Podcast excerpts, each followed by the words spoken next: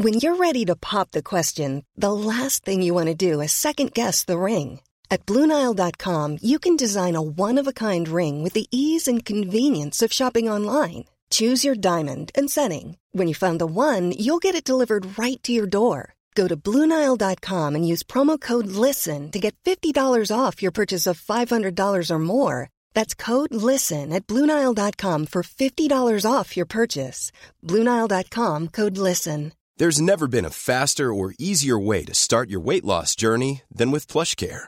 PlushCare accepts most insurance plans and gives you online access to board-certified physicians who can prescribe FDA-approved weight loss medications like Wegovy and Zepbound for those who qualify. Take charge of your health and speak with a board-certified physician about a weight loss plan that's right for you. Get started today at plushcare.com slash weight loss. That's plushcare.com slash weight loss. plushcare.com slash weight loss.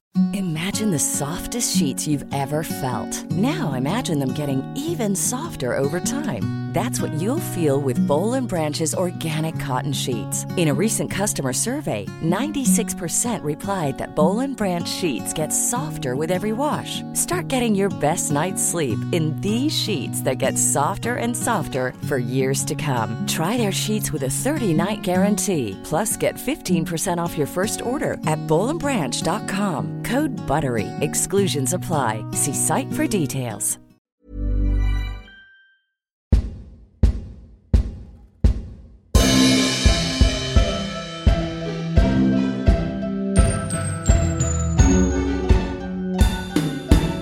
Really 007. It's been a, a massive couple of weeks for us Bond fans, it's fair to say.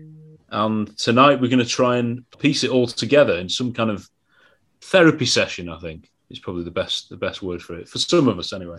Anyway, I'm Tom Pickup and I thank you once again for listening to the podcast. There are various places you can find us, including iTunes and Spotify, and our Pod Dojo website. We're also on social media, Facebook, Twitter, and Instagram. Simply search for Really 007 Pod. So thank you very much for your support. It's been a whirlwind of different emotions on the film, and we hope we don't get cancelled anytime soon. Special shout out to prominent Bond fan, The Bold Man, aka David Stevens. Uh, thanks for your support, mate, and your cracking attitude in general, and we hope to have you on here soon. But tonight we have uh, regular contributors, uh, my two brothers, Harry and Matt, and also Chris Goldie. Good evening, gents. Good evening. Good evening. Good evening. And we have got two special guests with us tonight, which is which is a, a real coup, some may say. You should know Steve Clamp from ITV uh, by now, who's appeared twice before.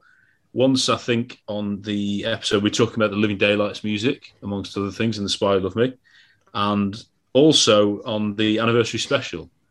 But Steve has been on our sister podcast, The Tapes, which is hosted by Chris, chatting about Doctor Who. So great to have you back, Steve. Great to be here, and yeah, yeah, I'm, I'm everywhere. If you you know if you want to know about geeky stuff, I'm a geek. Rob's got a, a crime author one, Blood Brothers. So that's that's the missing link. You'll have to go on that one as well. Yeah, yeah. Well, when my when my book is finally finished, then maybe that could be the link that gets me on there. Although mine's not mine's not crime, but maybe I'll just add a bit to get on his podcast. You know? Anyway, Rob is cracking on with his book, License to Kill, as, as we speak. 'cause We, Yeah. we really want that in the shelves by Christmas, ideally. We've also got another special guest here. We've got Mr. Nikolai Quack, who made his debut on our anniversary special. We had four hours, so he couldn't really, you know, speak for an awful long time. There, and there's about thirty of us all chatting at once. So it's great to have Nikolai in more of a proper section on the show. Great to see you. Greetings from Germany, Nikolai. Oh, thanks so much for having me back. I'm very excited. I just hope that I won't be like uh, Don Quixote to get today uh, fighting against windmills. But uh, it's gonna be interesting. It's gonna be an interesting one. I'm going to feel bad because Nikolai's such a nice guy. If we It's start okay. getting Just rip me apart. um, Um, It's I can take Yeah. it. just look at his face and just you, come on, come on, lads. Just please bear this in mind. Go, go easy. Anyway, yes, I can't wait to hear what you you all think. Just to introduce Nikolai more formally, uh, just tell us a little bit about yourself. What are you up to these days, Nikolai? Well, uh, I'm at university studying, um, doing my master's in history whenever I'm not doing that, I'm pretty much uh, watching way too much Bond content, listening to podcasts, like uh, your I don't know six part, two hours each part podcast. uh, God, uh, my mom would not be happy knowing that I. uh, yeah, just happy to be here to be talking Bond. That's brilliant. Which, which university are you at, uh, Nikolai? Uh, University of Hamburg. It's the main, like the basic one in Hamburg. Brilliant. Are you are you from Hamburg? Uh, no, I'm from a small village near Munich. So oh wow, so that's yeah. quite far away, isn't it? Yeah. Yeah, yeah. From the south to the north, I sort of fled the like Bavarian dialect. Yeah, yeah. Not that I can tell the difference, but I have been to both. Munich is not featured on a Bond film, whereas Hamburg was in Tomorrow Never Dies. Is that right? Yeah, yeah. I I, hadn't what I hadn't rewatched Tomorrow Never Dies until uh, this year, like only a couple of months ago. Oh, it makes me so happy living here. I was like, oh, I know that street. Oh my god, yeah, that's that's pretty cool. I absolutely love it when you see when you actually go to places that are in Bond films and happened to us in Vienna and then Matt, I know well, Matthew, you, you went to did Harry go to Tangier as well? Yeah, we did. Yeah, very yeah. Brief, very yeah. briefly. We we were staying in the south of Spain, so we went to Gibraltar, and then you know we could get a ferry across. Oh, and um, the film, uh, oh yeah, yeah, Gibraltar, yeah, yeah, yeah. But, but the um, uh, oh, one of the main memories is that the uh, they showed the first. It took like about forty-five minutes to an hour to get a little ferry across from Gibraltar to, to Tangiers, and they showed the first well first 45 minutes uh, of the film The Edge by Lee Tamahori. Oh. Of course, oh. by Lee Tamahori. But that, yeah, that, oh. that is a seriously not his film. best but, film. but but anyway, yeah. so so we did go to Tangier, and it was yeah, it was an amazing place. Oh gosh, I can't believe I mentioned that, even though I wasn't there. Was it? We wasn't it quite sickly? You know, feeling a bit sick on the journey as well.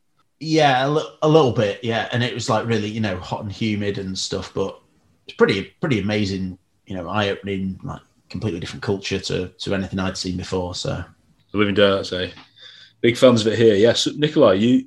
How did you get into James Bond, and what's that? What's he like in Germany? Is he popular in Germany? I think he's popular everywhere. I mean, it's like one of those worldwide film phenomenons. Like you can go to some place in Africa and they will know what Star Wars is. So it's kind of like that with James Bond. I started watching the films when I was like six or seven, which is probably, I mean, I guess the censors wouldn't call that a good age to start watching. Depends which one you're watching, though. yeah, I mean, I started with Doctor No, so um, certainly, like, I've got huge memories of uh, the spider, for example, the tarantula. Oh yeah, yeah. That scared that scared me as a kid. Um, yeah, we had some of them on VHS, and my mom mainly was a fan of Bond. So she sort of got me into it and started watching them. We mainly had uh, a few of the Sean Connery ones and uh, Roger Moore ones.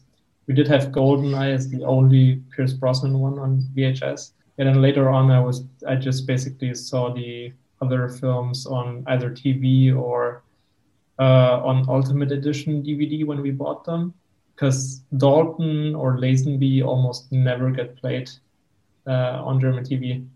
Like yeah. Brosnan gets a fair few always, uh, Connery and Moore, but yeah, that's that's about it.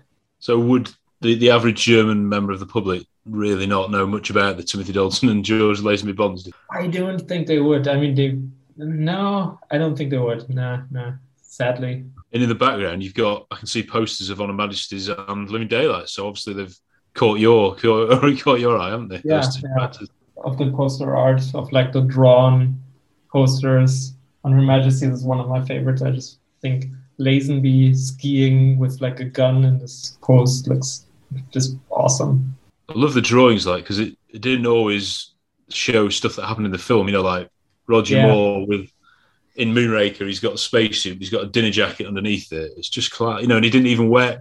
He just wore the yellow basic standard spacesuit, didn't he, to disguise to get in. So he didn't even wear that, but absolutely yeah. love it.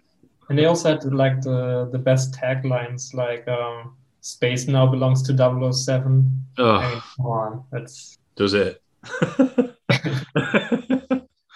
Tempted to do that in German then, but yeah, wasn't confident. Then. Yeah, well, yeah, I guess.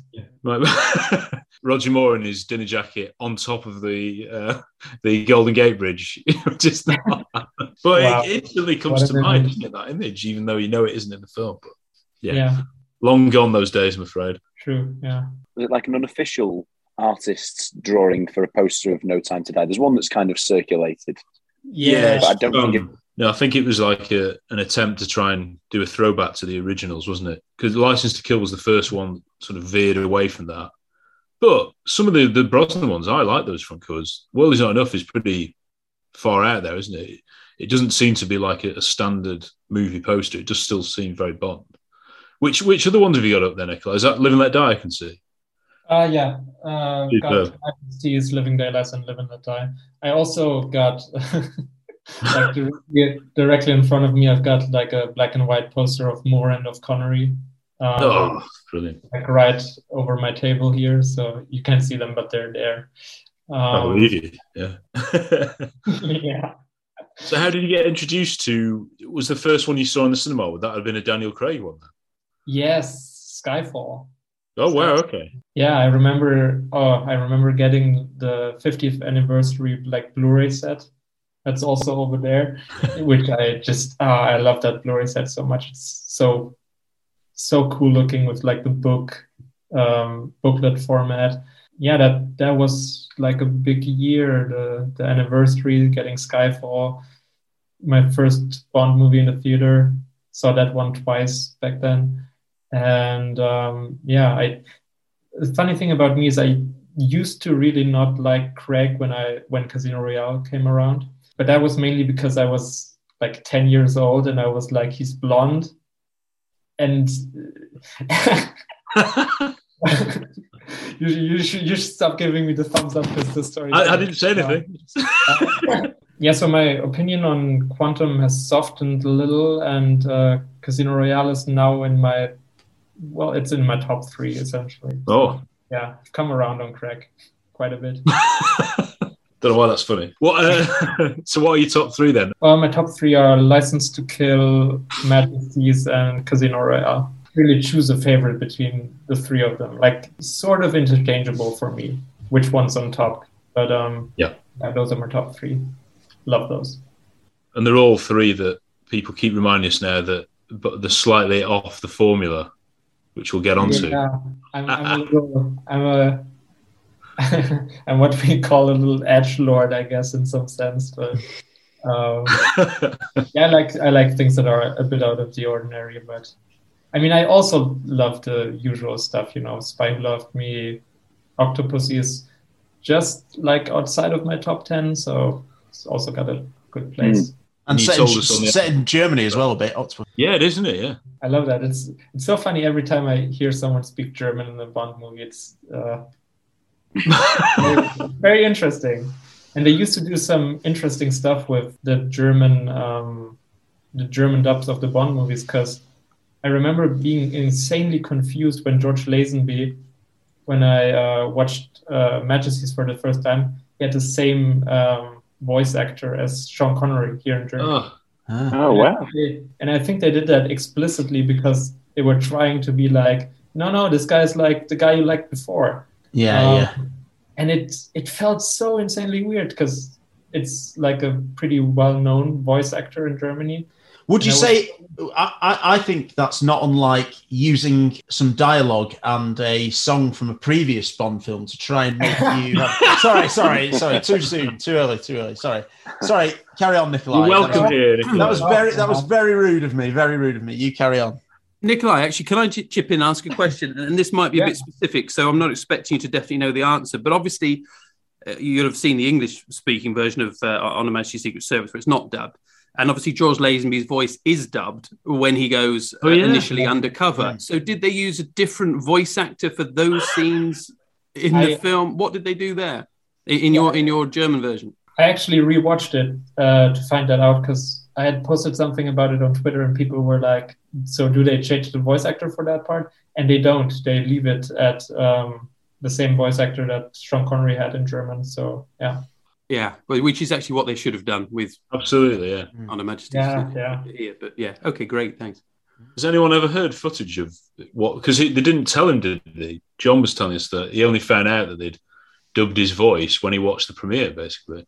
So I don't know what his version was like. It might have been all right. Who knows? That's interesting. So, I, I, I think back in those days they dubbed most of the voice afterwards anyway, didn't they? You know, so they would have got John Yeah, Leslie yeah. to revoice it in a sound booth. So, did you, I wonder if he did go in and voice all those lines, and then they didn't use his his take. I don't know. No. Maybe because they were on set, maybe they did record the sound there. But certainly, all location stuff used to be dubbed in those days. So, uh, Honey Rider, she did, she didn't she didn't know she was being dubbed, did she? Till she saw. Oh, really? I think so. So I'm pretty harsh, sure, isn't yeah. it? I think there's quite a few examples where these people didn't know they were going to be. Yeah. Oh, That, I mean, that's that's it now, isn't it, for dubbing? Um, you've never you never hear that anymore. I think it was Carole Bouquet was the last one, but I still think Yeah. it doesn't look like she was dubbed at all. So they did. I, a I, good I, I version. mentioned that Lazenby shouldn't have been dubbed for those scenes, and he liked my tweet. So that was, uh, that was Oh, a yeah. reaffirming moment of my life. Yeah. What a guy! It's great. It's great to see. He's he was at the LA premiere, wasn't he? Of No Time to Die. I think he lives there. He he might feature in this discussion if we ever get there uh, about about this film. Brilliant, Nikolai. I know you've already said that your favourite actor is probably Dalton, and your favourite Yeah. film is, is not License. just probably, it is Dalton. Well, yeah. Listen to this. That's not me, you know, guiding the the guest here, Nikolai. That's that's that's Nikolai coming forward with it. Coming from my from my heart. Absolutely. Bless your heart. Done that gag before. We'll do it again. right, chaps. We will press on with uh, chatting about No Time to Die, debating, as this episode is called. We've got so much to discuss. We probably can't explore it all in this episode. We will have be having other discussions on the film. We may well be gathering all your thoughts on this extraordinary, lazy, inspired, dramatic, cheap, thrilling, emotional, cold, silly, serious, gritty, sci-fi horror Bond film. Yeah, it goes without saying that we're going to be chatting about all aspects of the film. So this there will be many spoilers, basically. So if you if you haven't seen the film, Australian and whatever territories still haven't had it out by now, do do switch off and listen to it after you've seen it. Though, can't stress that enough. Don't want to put you off listening to this podcast forever.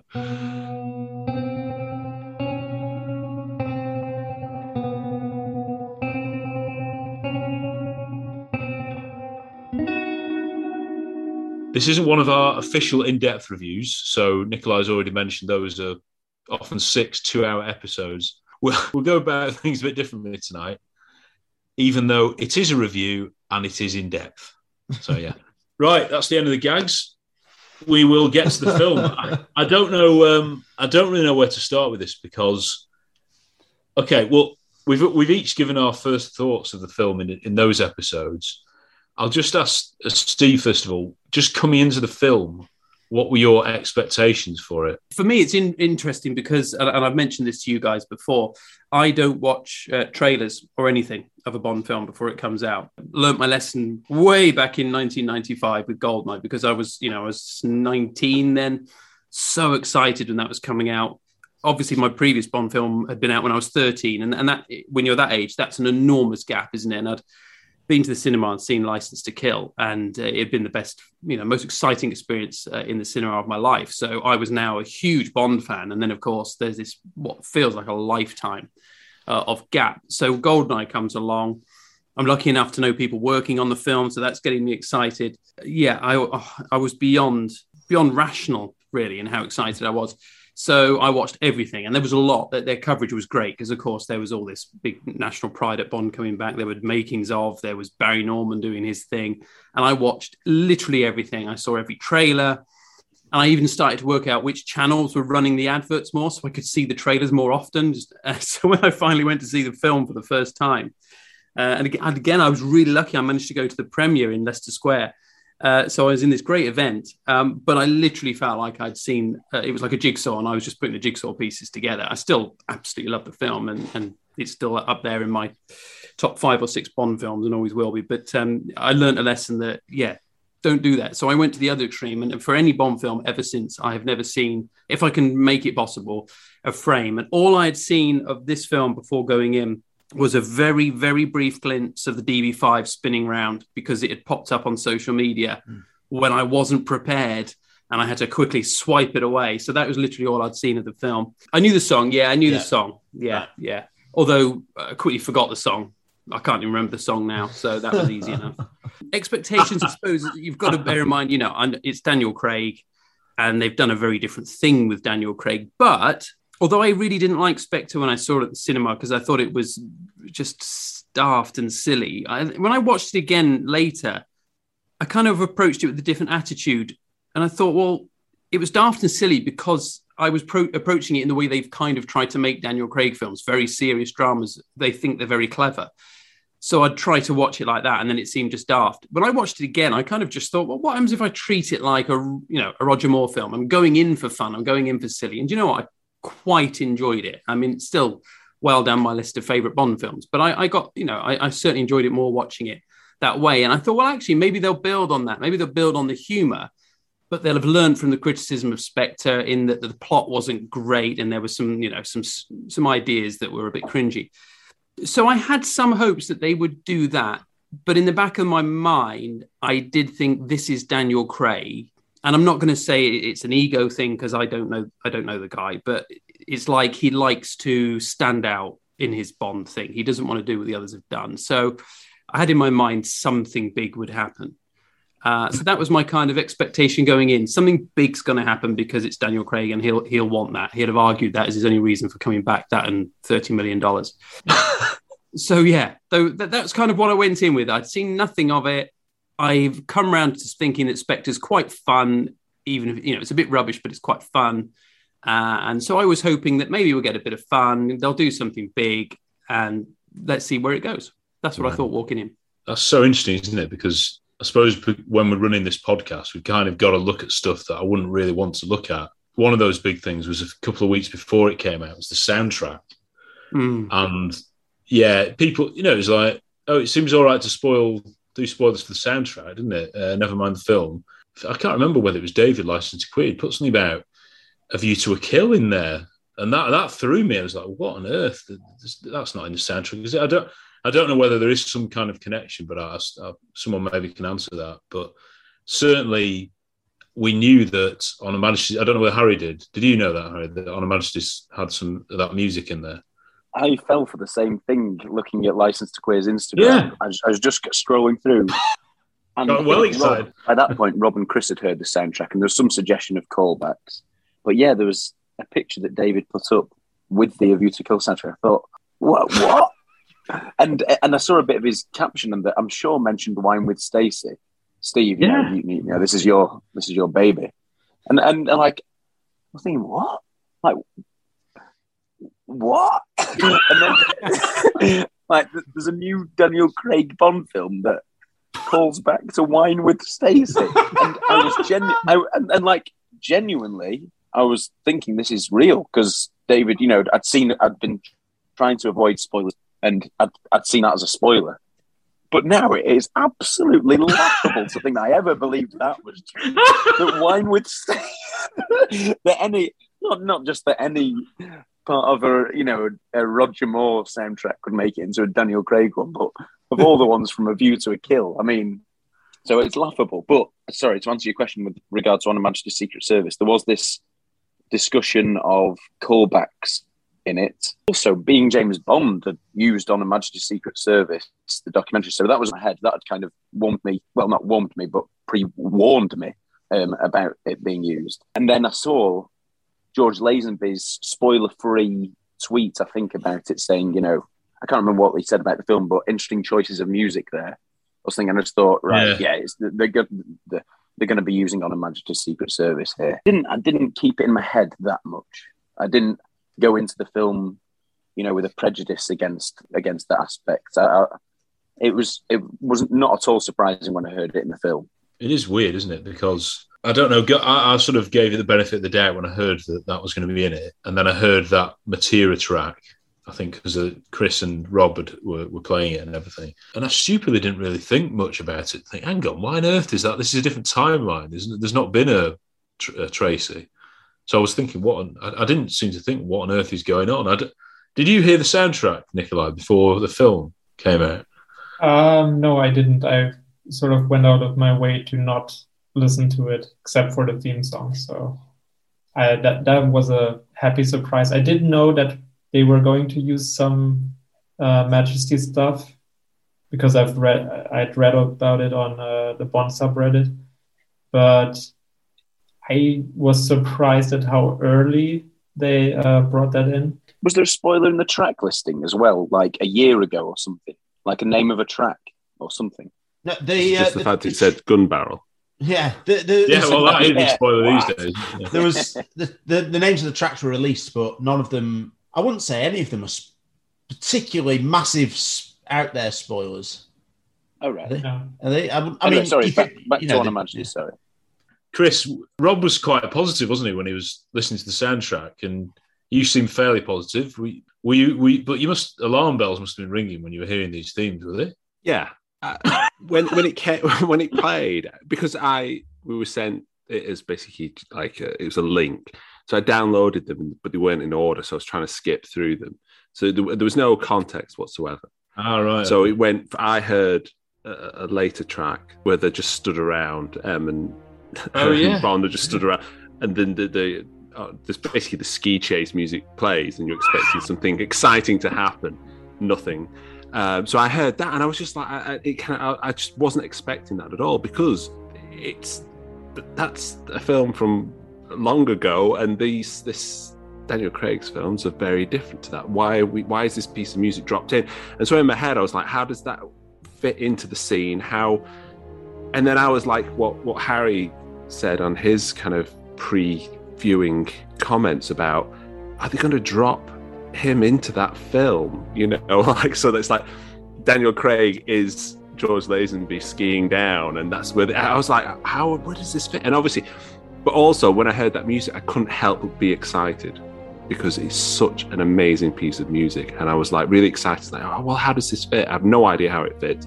Then the Matera track, and it was only the following day I was like, what? What makes you know the, the, the hairs on your back and neck go up is because you the story because of the characters of that film and everything you associated with it. And it felt like suddenly I was like I was really worried thinking why are they hard why why is there a callback to a film that's really emotional and much more interesting? So I started to sort of panic and thinking oh no what's going to happen? But my initial thought was I could not help but be excited because this, is John Barry John Barry appearing in the new Bond film. I was just like swept away. But yeah as soon as soon as as soon as the following morning you know, the morning after the regret. being morning after the night before. yeah, exactly. I was like, no, what is going to happen? So, I, I, I like you, uh, when it when the film started and bang, you know, within well, I was going to say in, in the first ten minutes, no, like forty-five minutes of the title sequence. Within the first couple of minutes of post title sequence, they play it, and there's lots of references to it straight away, and I, I was I was really surprised. So yeah, the soundtrack, I was excited to hear. And obviously, as soon as you hear it, it's Hans Zimmer at his kind of best and his most dramatic and his most kind of grand. And so you, in, in my head, I was thinking of all sorts of scenes and action, you know, set pieces. Sadly, I, I, I didn't get those. I think it was still within the pre-title sequence. I think because you had the the horror scene, the the flashback, and then you had all Matera. All Matera was in Yes. the, the pre-titles. Yeah, Mhm. I, I quite like the, the the other bit of music that was in the same track. There was an original, nice bit of Hans Zimmer. Yeah. You know, that could have been Um, used before. That was it. Vesper's the, the love theme of Vesper will does that also feature in? Yeah. Oh, that's good though. I think. Well, I, I'm not saying we Yeah, need yeah, to of go back to the grave, and I'm not sure about the choice of that, but Oh no no, but uh, To that have her music for that. that, Yeah. yeah. that That's appropriate. that's a theme that they're entitled to. Sure. Well, uh, Nikolai, go on. You can go. Come back on us on this one, please. it's gonna be really hard. Um, I like that they used majesties because it's. I mean, of course, it's not a direct parallel, and it's a different timeline, as we all know. But there is sort of the thematic parallel of Bond trying to like have this happy life away from um, his job, essentially, and then that all getting screwed up. And in on her Majesty's Secret Service, it, it's ob- it obviously gets screwed up because his wife, spoiler alert, ends up dying. In this one, it gets screwed up because he basically, he, the film basically gives him the choice: either you die or you basically cause your newfound family, so to speak, to die. And so the the similar theme there is that Bond can never really be happy, or can never truly be happy when he, you know, tries to find love. Because of that, I didn't really mind them using it. It's it sort of feels appropriate because it's it parallels something in like a thematic sense, in my opinion. I did love the Matera theme. I love the way uh, Hans Zimmer at first uses an original sort of orchestral thing and then moves into uh, the, the instrumental of "We Have All the Time in the World." Yeah, so it's, I'm positive on it essentially, but I, I think the soundtrack as a whole is pretty strong. I think it might have been the strongest for me since Casino Royale. Yeah. briefly chip in on the on Her Majesty's thing, because actually it was really interesting hearing Nikolai's take, because that's the take of a, a, a far more sane person than me. Thank you, I guess. the problem I had, because my emotion was clearly too much at the front of my head, was I got so angry at the moment they played it mm. because I just thought, you know, I, as I've explained, I had no idea what was going to happen in this film. I'd, I'd seen nothing. As soon as he said we have all the time in the world, I just thought that is the Daniel Craig ego that I've been worrying about. He's going to die. I just immediately knew he was going to die because Yeah. they're not going to kill the woman again because they've obviously done that. They would, And that, that was in the first 50, you know, after 15, 20 minutes, minutes. or So, so. I, yeah. I was Yeah. seething at that point. So I couldn't appreciate the music or, or take anything in that Nikolai's just said so very, very eloquently. Uh, I was just so angry, and that anger didn't massively subside throughout the film I can imagine. for a yeah, bit, yeah. but then it was it was uh, regen- and the funny thing was, in retrospect, I don't I don't really mind. It will come to the dying, but I don't actually really mind him dying. But then I got angry again about how he died. So we'll get to that later. But, but as for that that music, I couldn't enjoy it because I was. I just thought you've just given it away with that one line. He's obviously going to die. That's it now. I know that for the rest of the film. I'm waiting for Yeah. him to die. And they had the line, didn't they? Is it, is it well? Yeah, he said the line. We have all the time in the world, and I was like, oh, really? Okay. Oh, I might as well just go home now. It's too obvious, though, that isn't it? Uh, that, that was my problem. That was it was far too obvious. Perhaps they didn't. I agree. It, it, the seed was planted really early on about. I guess if you've gone and you're not a big and Bond fan, i- i- i.e., you've seen On Her Majesty's, and you've got to be a fairly big Bond fan to have watched On Her Majesty's uh, in this day and age, I would think. Yeah. Uh, I guess it's probably a lot more subtle, you know, because there are a lot of people in that. I, there are people who think that that song was first used in Die Another Day. Uh, still sick. Well, Um, yeah. The Guinness adverts. is- Yeah, that was when it Yeah. was made famous. Yeah. My other slight problem with it is that um, I've not revisited the soundtrack afterwards, but obviously that theme and that song was made for the film and had tremendous impact. You've now got the chance to create your own theme to, and that will have tremendous impact on a piece of history. You've got Hans Zimmer. Why are you? What? Yeah. Why are you not coming up with something new?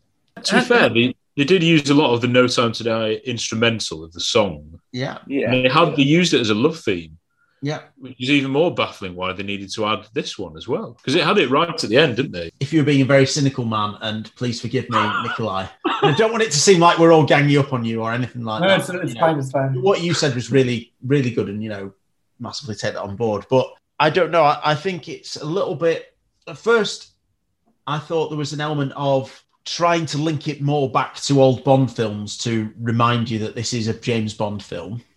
And you know, in some ways, I don't mind the idea of doing something like that, but I don't think music is the best way to do it, other than the James Bond theme and the 007 theme. But that's obviously not been used since Moonraker. As I say, I don't mind the Vesper theme because that you know that's within the same timeline. It makes sense. That that makes sense to me. But this, it does seem a bit like trying to force emotion onto you and like you know remember how you felt about that or uh, well but as as steve says actually you know a lot of people wouldn't know that that was a bond The music's far more famous to Yeah, the, yeah. film to the Um, public.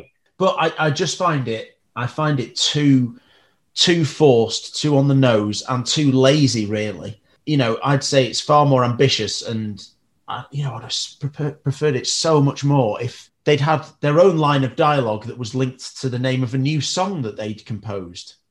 And If you ask me to, well, it is. well, isn't it? yeah. So, Why know, don't you that- ask me? It is. It's Yeah. worked. So yeah, I, I don't. I, I I would just. I'd rather they back them would back themselves to do that, and then it's it's also great so that you can have like a second a second song, or they might have thought, well, that'll overshadow the you know the the main song or something. But like you said, they used they used that really well. I really like that as um the way that that was used throughout the film. So I I think it was yeah I I, I really struggle with it. I think if you're going to use the song as well, just from listening to what you've all said, really, apart from Nikolai, who obviously thought it was it was it was well placed, and, and I can when he when he explains it, if I hadn't seen the film, I'd be completely sold with you, Nikolai. I'd be hundred percent behind you, having heard, heard your your feelings on it.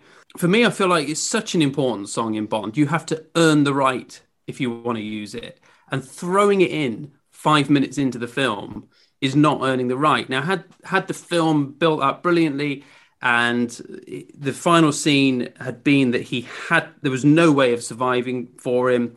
It was completely impossible. And he'd said on the phone to her we have own time in the world. I might have bought that and got and, that, and then the emotion would have hit me had the had the death scene been in my opinion done better and then he'd said it to her and then they'd played it i might have bought that to have built up to it throughout the film but to throw it in five minutes in and basically signpost that he's going to die someone's going to die and it's probably him uh, so early in the film. Uh, yeah, I felt it was just a, a bit of a cheap, easy, easy trick, really. I, I think I think they had they, felt they had to do it. You know, as I often talk about a plant and payoff that they do in films, where you know you plant a line or you plant a a prop or something like that early on. Why don't you wait until and, you're asked? and and then it, it's referenced later, and you know a line that you'd you hadn't realised you remembered, you remember type thing. I think it was a lazy one of them, really. that Yeah, they- well, they perhaps they could have borrowed perhaps and- he could have used the line, and we didn't get the music. And almost perhaps. Bond fans might have been like, "Oh, I wish they'd played the music now." But actually, the better filmmaker wouldn't have done it. They would. Yeah, yeah.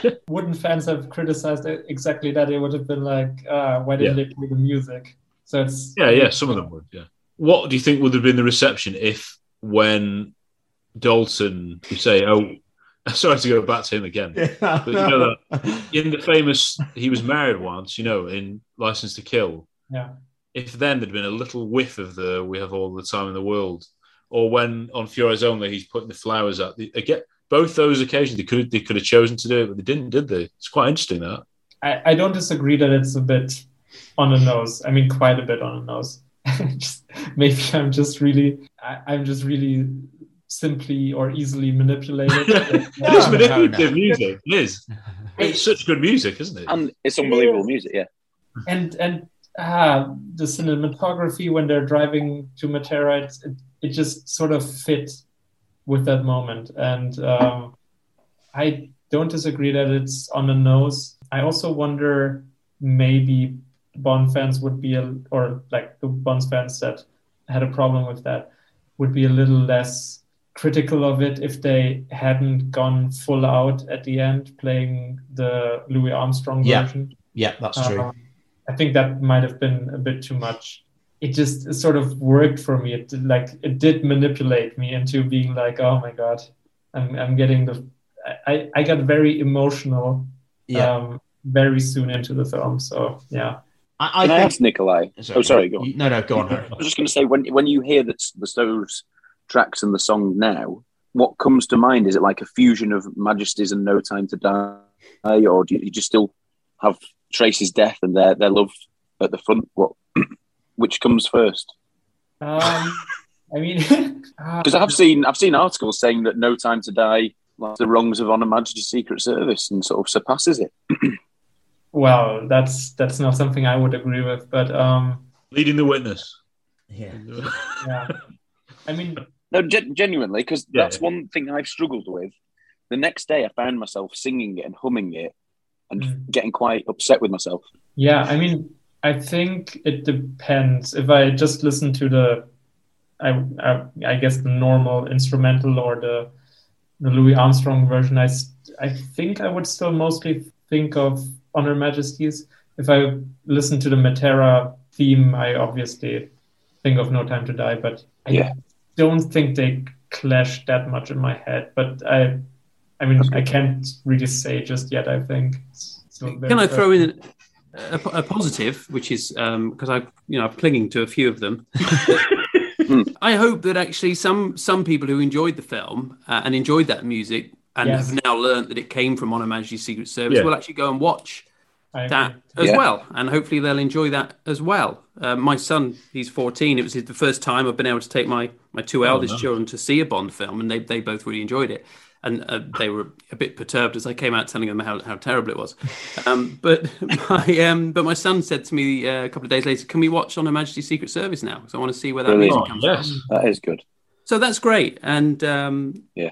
And, and if that, that works, especially I'm, because I'm thinking of you, Nikolai, where you say people in Germany don't don't really know the George Lazenby film. Perhaps, perhaps some people there will, will, will spark an interest, and they'll, they'll want to see it now. And I think that would be a, a That's really great- true. Yeah. There's also the sort of legacy that On Her Majesty's has, isn't it, amongst Bond fans and even the Bond producers? Because, of course, it wasn't as well received, and they went back to Connery and changed direction. Lazenby was almost forgotten, wasn't he, for decades until relatively recently, the last, what, 10 years or so. It's had a renaissance. I don't know whether it's anything to do with people like Christopher Nolan and um, Steven Soderbergh saying how much they were inspired by it. But George Lazenby has obviously done his film and he's been quite prominent and he's getting a heck of a lot of love from Bond fans, which is quite quite right there, I think. And the music has had a, a you know resurgence as well. And I think again the Bond producers they're looking to see what what the trends are, what's popular, and they realise that hang on, this we've got something in this. And might might might use this because it's critically well received, and it has paid off somehow. Because I, I would, if I was a producer and, the, and someone suggested, why don't we play that again because it's got a resurgence? I'll be like, oh, the fans will say, no, no, that's to do with On Her Majesty's. No, don't, don't. You'll you'll really rile up the fans if you do that. Don't Don't f with the original. yeah, like you said, the, the actual Louis Armstrong song at the end. Loads of people who love On Her Majesty's always complain that they should have had that at the end of On Her Majesty's. And Mhm. to be honest, I'm now glad they didn't because there's another thing going around that No Time to Die ends on a real downer. Well, you know, you, you loved On Her Majesty's. Why don't you like this? Well, partly because the Bond theme kicks in so soon after. I am like, this is, and it's one of the, I think it's one of the best versions of the Bond theme on the synthesizer, isn't it? The Korg, whatever. And I'm like, goodness me, that is not the end of Bond. He's back. He's going to be back. Um, I'm even though the, the song itself is beautiful and the instrumental, it's so short that scene. It's so well done. And then we're right back on Bond, and you're like, oh my word. So to have the the sort of actual official song at the end might have been another. Sorry, we didn't do it then, lads. We'll have it on this time. Um, I think um, I would actually like them to have used it on Honor Majesties at, at the end. I think it would have. I think you, it would have been brave. I think the director wanted it, didn't he, Peter Hunt? But the producers felt it was too much of a down to end Well, up on a film like that. And I get that because they, you know, in those days they're still not secure in the franchise going on and on, so they want to make sure people come back. So I can see it both ways. And when I I get your point you, it's good to go out on, on a high, but uh, I I quite like would have quite liked on the, the emotion to carried on in On Her Majesty's, either with the instrumental or or Louis Armstrong.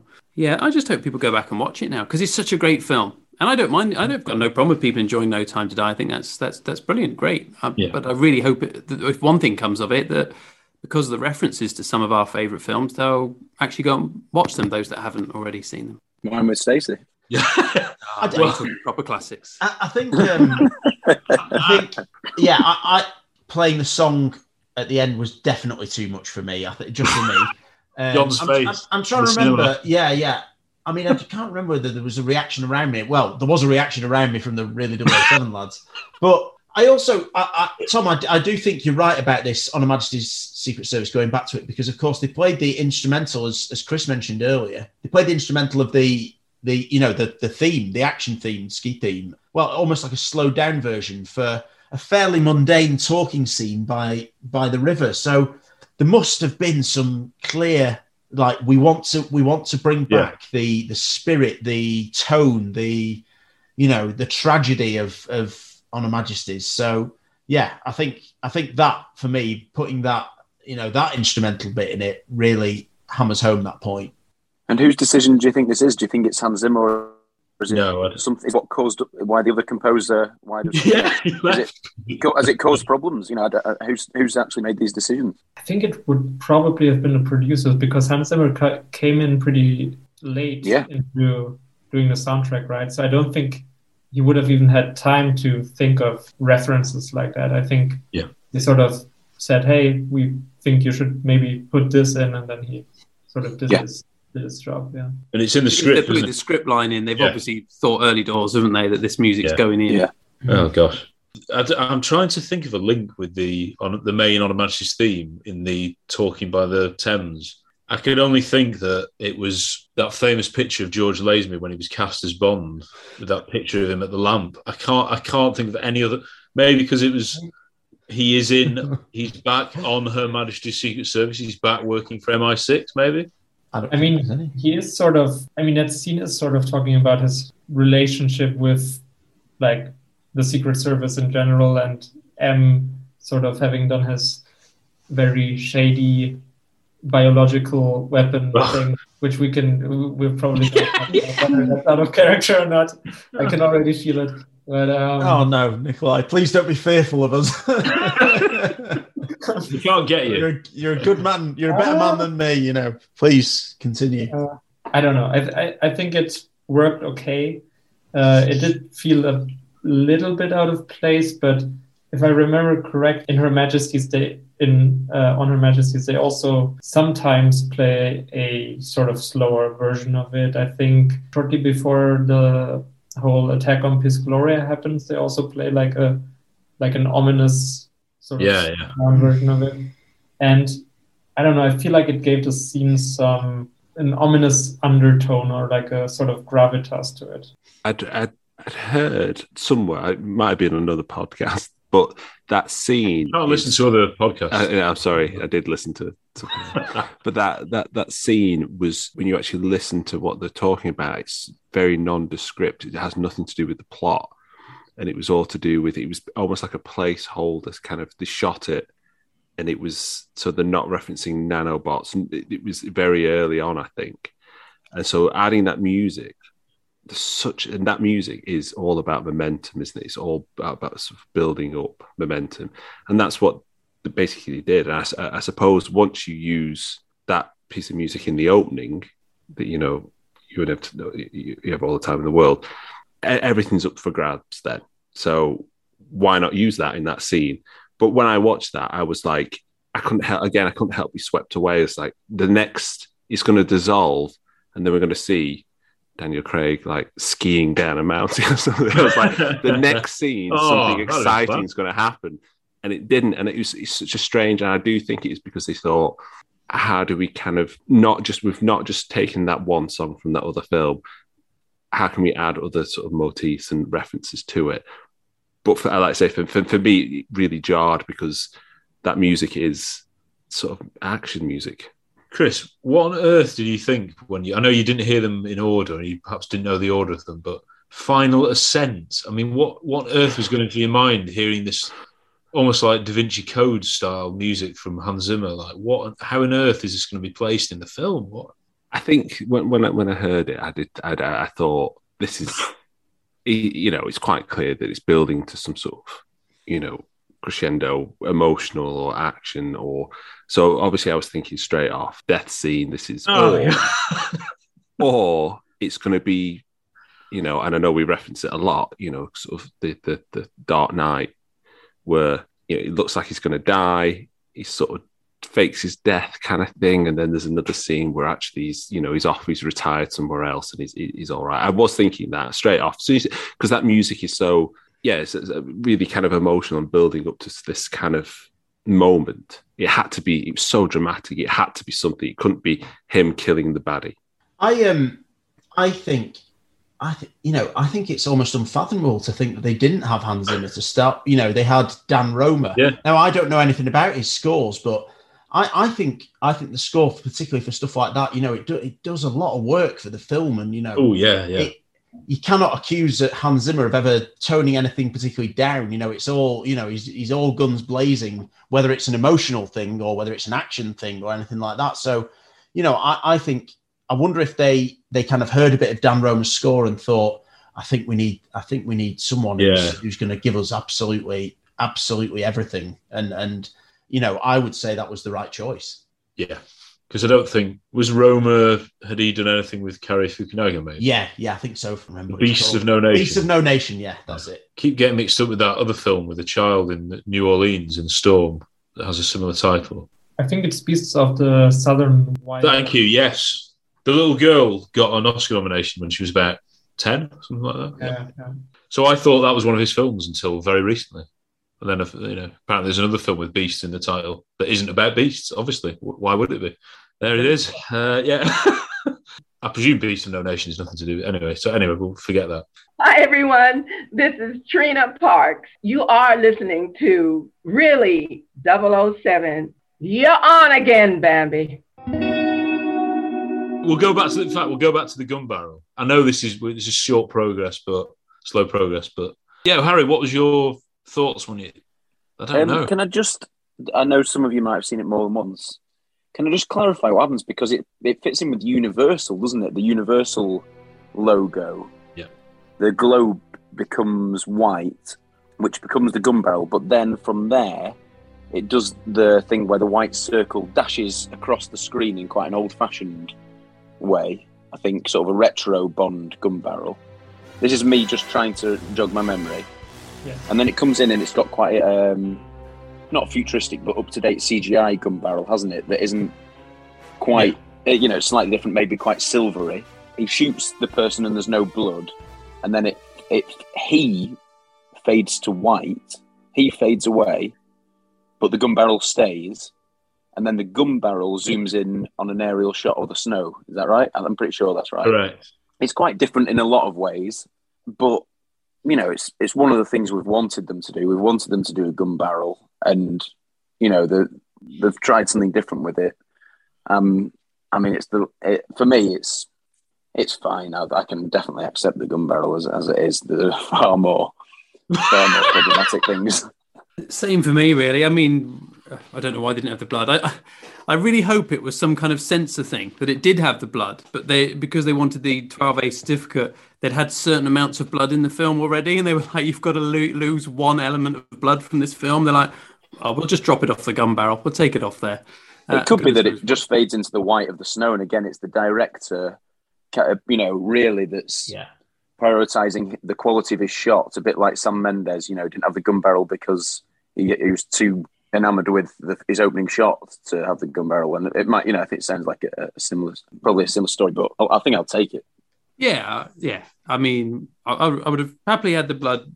I would have preferred to have the blood, but I was just pleased to have it. And it, at that moment, Yeah, yeah. I was thinking, "Oh, okay, this is going to be fun."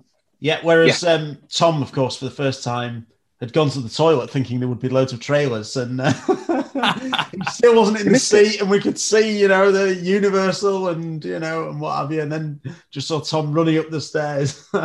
Yeah. So I I missed all this. I didn't realise there, there was no blood until people were talking about it afterwards. I, ha- I have seen it since. I just wish they'd go away from the blessed guitar. It's just the same retro version of the Bond theme now. John Barry, come on, ever even Hans Zimmer, you know, says what a th- this is the man you need to follow. John Barry's moved on from th- that guitar version of the Bond Yeah. theme, the Gun Barrel, years ago. You know, moved moved on to the the strings and the, the flutes and all this sort of stuff. I just don't really like this whole. That's the sort of traditional stuff we want to hear because it's again, it's trying to earn audience empathy. Just like Oh. Michael Kamen's is just explosive. You know, it's, it's not like anything we've heard before, but it sounds unbelievably Bond. I just mm. wish because Hans Zimmer, we all know he could go mad, and it was just quite a tame, obvious Bond theme, bit like the final note of Yeah. the song "No Time to Die," the babyish. That Which feels kills the really song for tagged on, doesn't it? Yeah, as, yeah. For, as for guitars on the gun barrel, I'm just going to glance behind me. Oh no, I love I've guitars. got no defense of that. I absolutely love the guitars, and uh, I love them in the Bond theme. I don't know. I David just- Arnold reinvented them as well. David Arnold Yeah, yeah. quite expressive with his. And Eric Serra.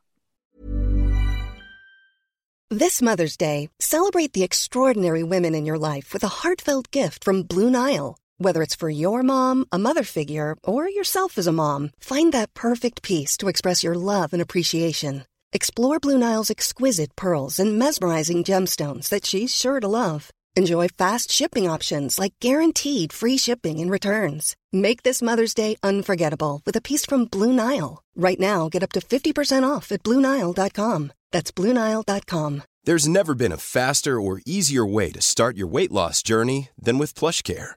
PlushCare accepts most insurance plans and gives you online access to board-certified physicians who can prescribe FDA-approved weight loss medications like Wegovy and Zepbound for those who qualify. Take charge of your health and speak with a board-certified physician about a weight loss plan that's right for you. Get started today at plushcare.com slash weight loss. That's plushcare.com slash weight loss. plushcare.com slash weight loss. Oh, if only. That's a good gun barrel, that, I think. Good. Oh, come that on. was the first It is, CGI it- one, wasn't it? That was the Class. I assume it was CGI. The, the Yeah. Dog Goldeneye was the first sort of 3D-ish. But then well, I'm going to Fair save that for the review in like five years' time. So I, I, I'm going to I'm going to Oh, right, mute okay. myself. We, yeah, well, let's press on. Math v Chris. Yeah. We, we mentioned the look of the film, the, the cinematography. Nikolai, you said you, you like the Matera, the kind of glow, and obviously the locations are incredible. And I, I must say that that is one strong point in the film for me. The locations we haven't. Okay, we've seen Italy a hundred times, but this is like a slightly different Italy. Yeah. And Norway, you know, we haven't we haven't really seen anywhere like that in Bond. So I was pleased that that, that was that was in the film. Yeah, yeah, I totally agree with that. And um, I think they did a really good job at making Cuba feel uh, very classic Bond, Bond-ish. Even though they, I, I think they filmed that uh, also in Jamaica, where they filmed all the Jamaica scenes, but they did a really good job at making it look like uh, like a classical Cuban setting. I think, I, I mean, the cinematography is just great. I think um, Cary Fukunaga just has a like a fantastic eye for cinematography. Um, you've probably not seen uh, Beast of No Nations, uh, I assume. It's really, really- it's very depressing. It's about Oh no, we should have known. No, no, it's about it's about African uh, child soldiers, but it's um, directed and it it's got some shots that are insanely beautiful. A really good contrast with the horrific things that are going on there. But um, I think he did a fantastic job. I mean, just the just sort of the opening shot after the title sequence of the Spectre agents coming down um, and Matera at night with everyone burning their secrets and stuff Yeah, like that. yeah. I mean, I'm, I'm not sure it, it's quite on Skyfall level, but it's close, I think. it's that for me. I, it's like, do I want something that looks beautiful and amazing and like paintings, or do I want something that looks like it's real and you could go there? I, I, to be fair, I think this did a better job of that than Skyfall. If Skyfall's going to win every award, and Roger Deakins is a genius, but it just made for me it made it look more like set up shots because they'd look good, rather than Bond has come here. Right, let's make it look good. And obviously, a lot of it's using sets and everything, like the Cuba stuff. is an unbelievable set that they'd made there to do that. I, I just the shots of Norway, so that bridge, and st- I mean, this is the kind of stuff I want to see. I thought was superb. Jamaica looked unbelievable. I thought, even I know the club isn't was probably on set, but just on the bike and driving around and the beach there, that it looks so real. And I know, I know we've been there before, but we haven't seen it quite that way before. I think it's Um, worth mentioning uh, the this director of photography, Li- Linus Yeah. Sandgren. I, I don't know, Yeah. but obviously he would have been very not you know as important as as the Sure, director yeah. really with the look of those shots. I, of course, acknowledge how good the cinematography is for Skyfall. I'm a little bit, though, more of the a similar opinion to Tom, where I don't, I don't, uh, you know, it's it's a little bit distracting, Wayne, and the cinematography in Spectre is all becoming a little bit, you know, it's all becoming a bit bronze and grainy. And after Spectre, I was very much of the opinion like that's why I love Martin Campbell because there's a there's a there's a gloss and there's there's something that's really like actually engaging it engages you with the action it engages you with the story when it's martin campbell whereas for like skyfall and spectre uh, for me it ended up being a little bit of a distraction you know you're in the middle of an action sequence and oh what a beautiful shot well no that's not that's not what i want so i thought like for example in skyfall the whole they fall into a pond that's 100 feet deep and you know creates beautiful images for that fight. It just for me, totally confuses what's going on. So when I saw so many of the shots in No Time to Die, I was much more pleased with it. It was a lot closer to the Martin Campbell kind of palettes, where there was a range of colours and the colours depended on the setting. Because with Spectre, no matter where they went, they, could, they couldn't escape copper and white. Basically, everywhere they went, it was copper and white. Every location where, like Nikolai said, though, you know, when they go to Cuba in No Time to Die, you get that vibe really, really well.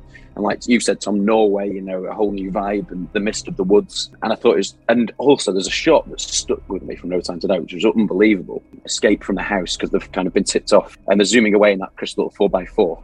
And then, you know, two other four by fours zoom past the direction Yeah. and they kind of think they've got away. And the camera's kind of panning around to reveal the top of the bridge. And just as it lines up, uh-huh.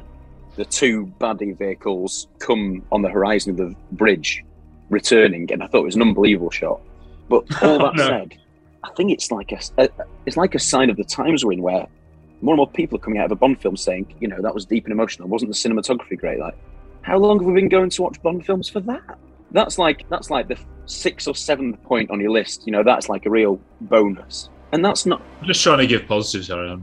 That's not what's going to engage the masses either. I think it's. I agree that these are all good shots, but again, Skyfall Spectre, it was distracting a little bit for me. It's sometimes a little bit distracting. in No Time to Die, you know, him in the Lost World scene where he's going around the the forest in a deliberately iconic outfit, kind of in loads of mist. There's you know some potential for some really good action there, but you you are just a little bit distracted by the cinematography. Just, just a little bit wary that every shot's trying to be beautiful. The cinematography is great, but I, I, that's not really why I go and watch a Bond film. If I'm honest, that's my personal taste. There are far greater things I'm interested in than the cinematography when it comes to James Bond.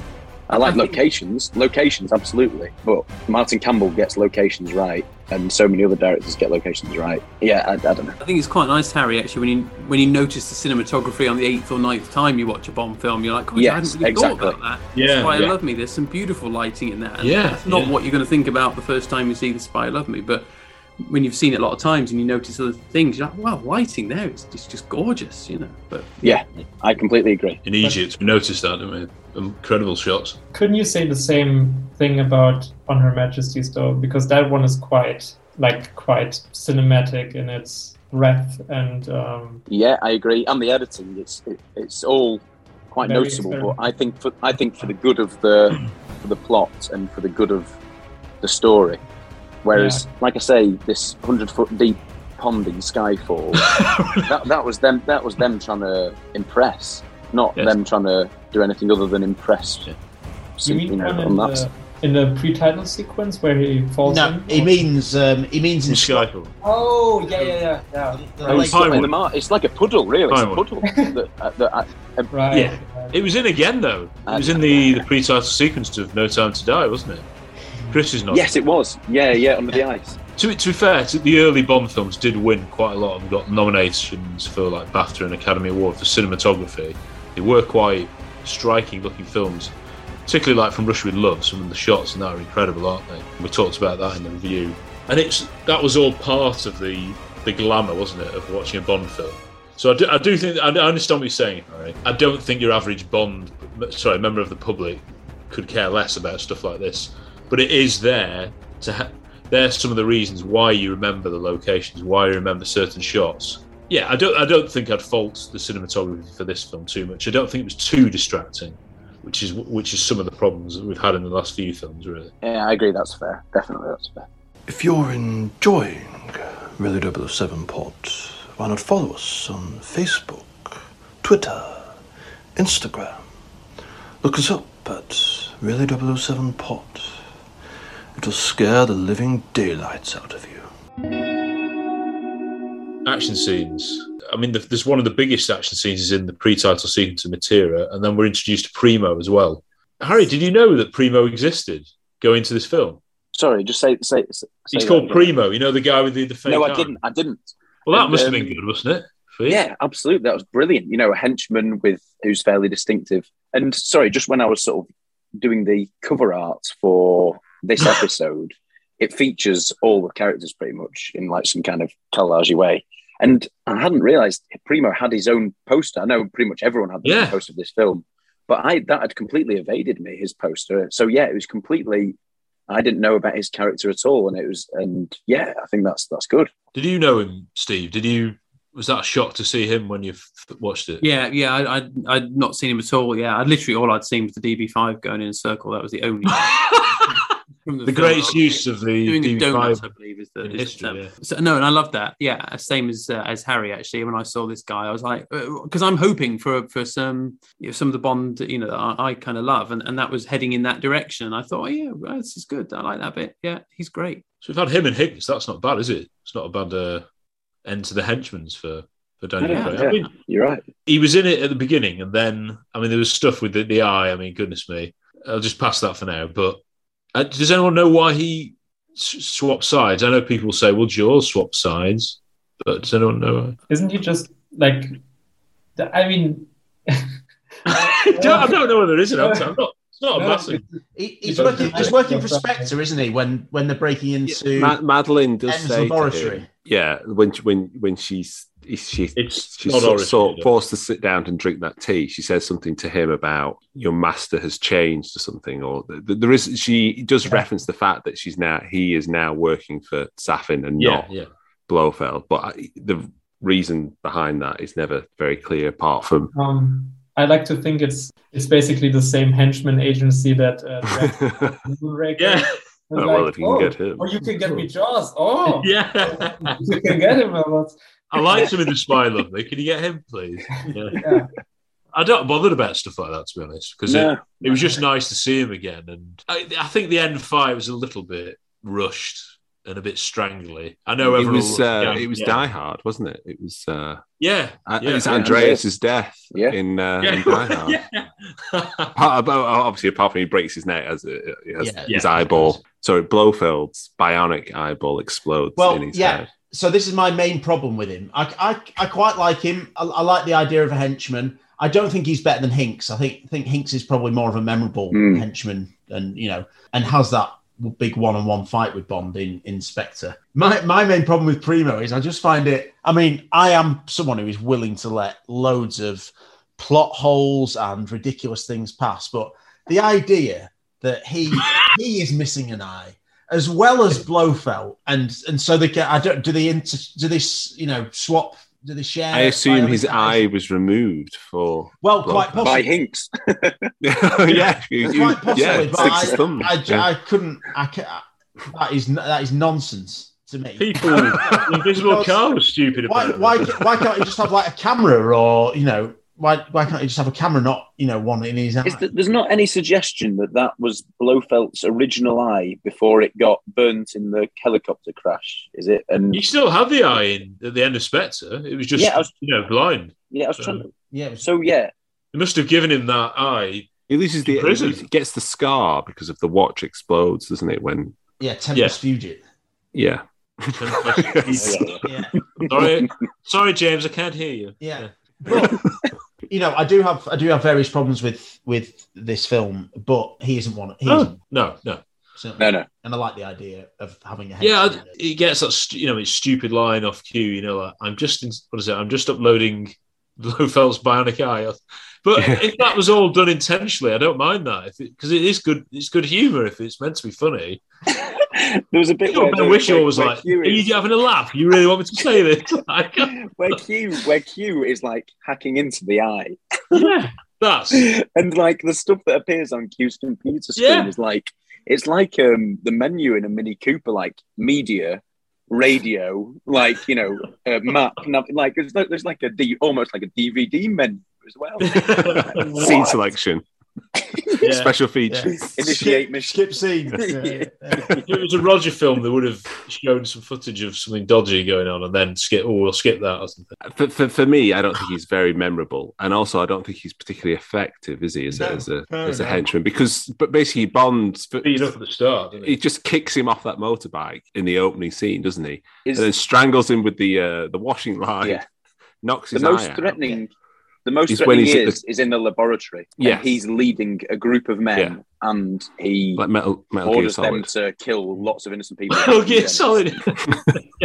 yeah, I don't think overall in the film he has enough mezzan, uh, me- mezzans, physical presence or menace. Pleasant, pleasant. Total pleasance. No, just- I don't think. Like I say, I probably like the idea of him more than the execution. He's got a memorable haircut. though. Unlike the rest Yeah, of the film. yeah. It's almost Nazi, Nazi like, Mm. or you Yeah. know. In the way he's used, he almost reminds me a bit of.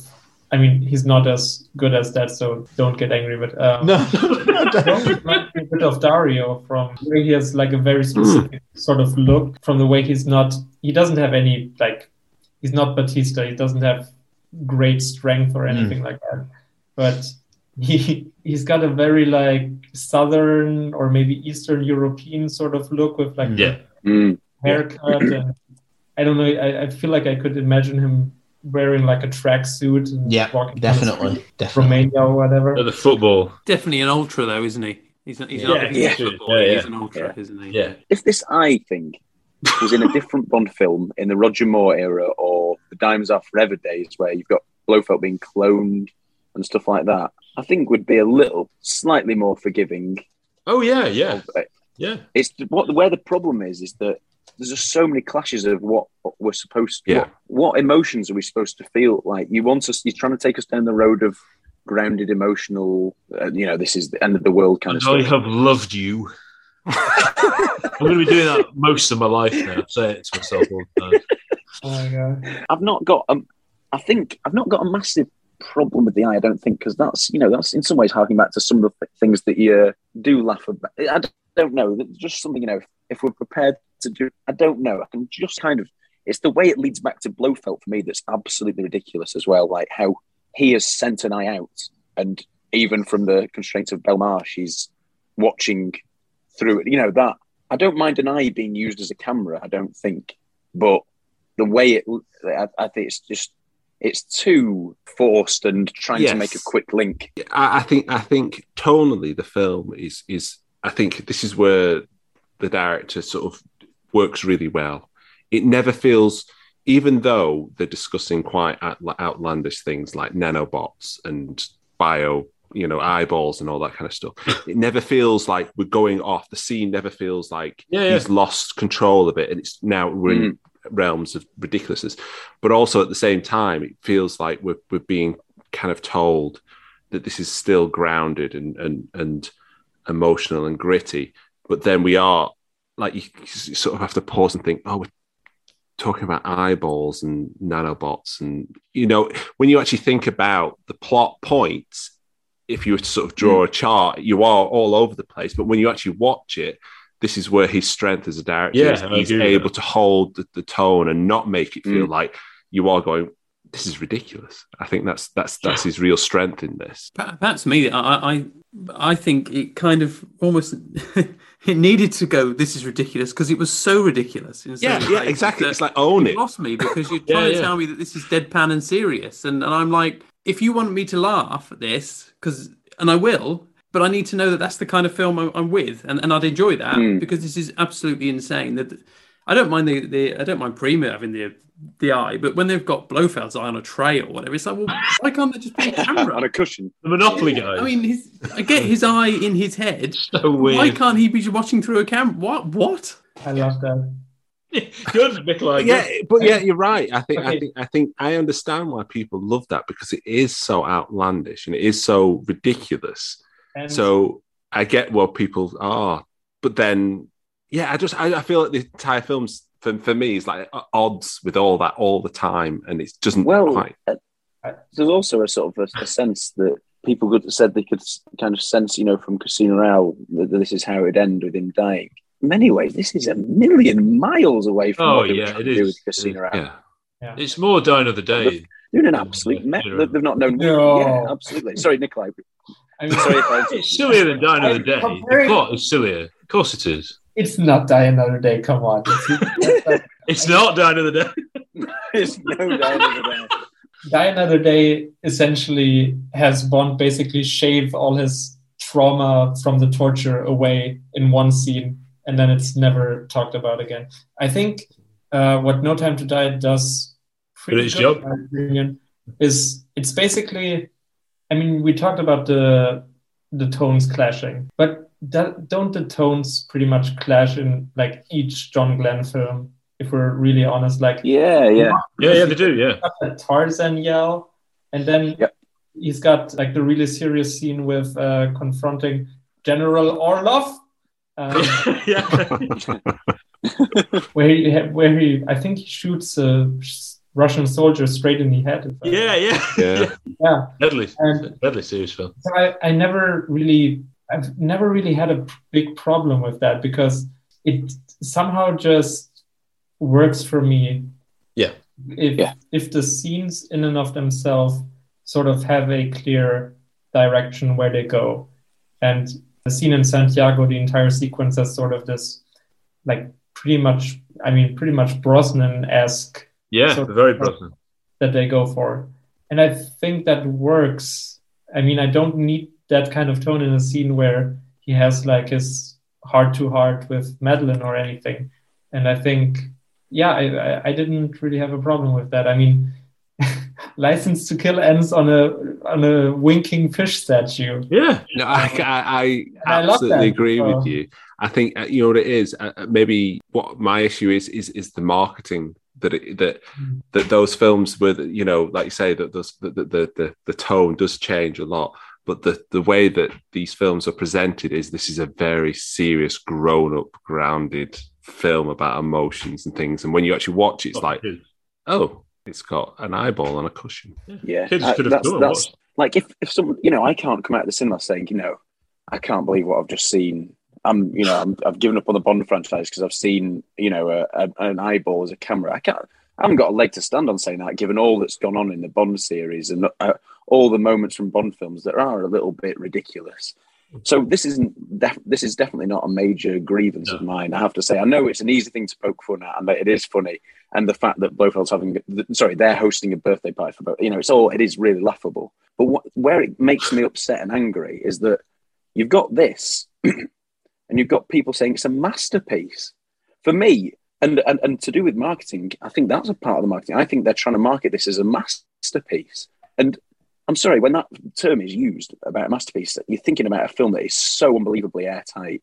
And you know, there are none of these silly bits that clash or these bits that you question a little bit at the time and then really question the next day. I think that this is where things are clashed, where they, they, they think they believe they're making a masterpiece. They're all also trying to make a, a James Bond film.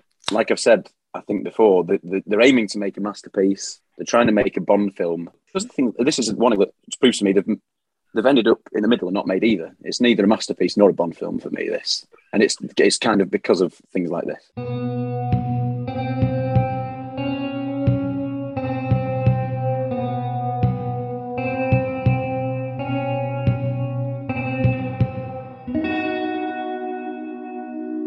Goodness me. Rob has joined us. Good evening, sir. Good evening. Is this the Purvis Wade Broccoli G Wilson Craig Appreciation Society meeting? We haven't really got to any of those culprits yet.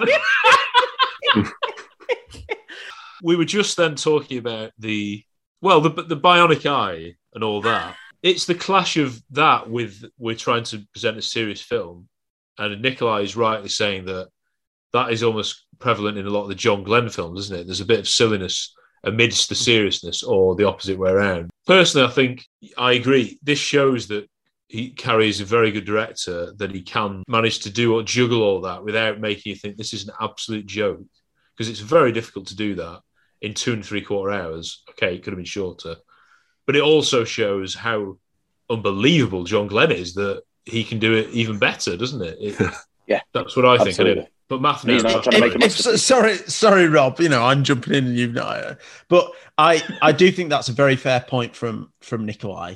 But what I would, what I would probably say is that the bits, you know, those little mm-hmm. things in John Glenn's films, they don't normally last that long, and I don't think any are as silly as a bionic eye being held on a cushion for Blofeld's birthday party by three weird-looking bald dudes.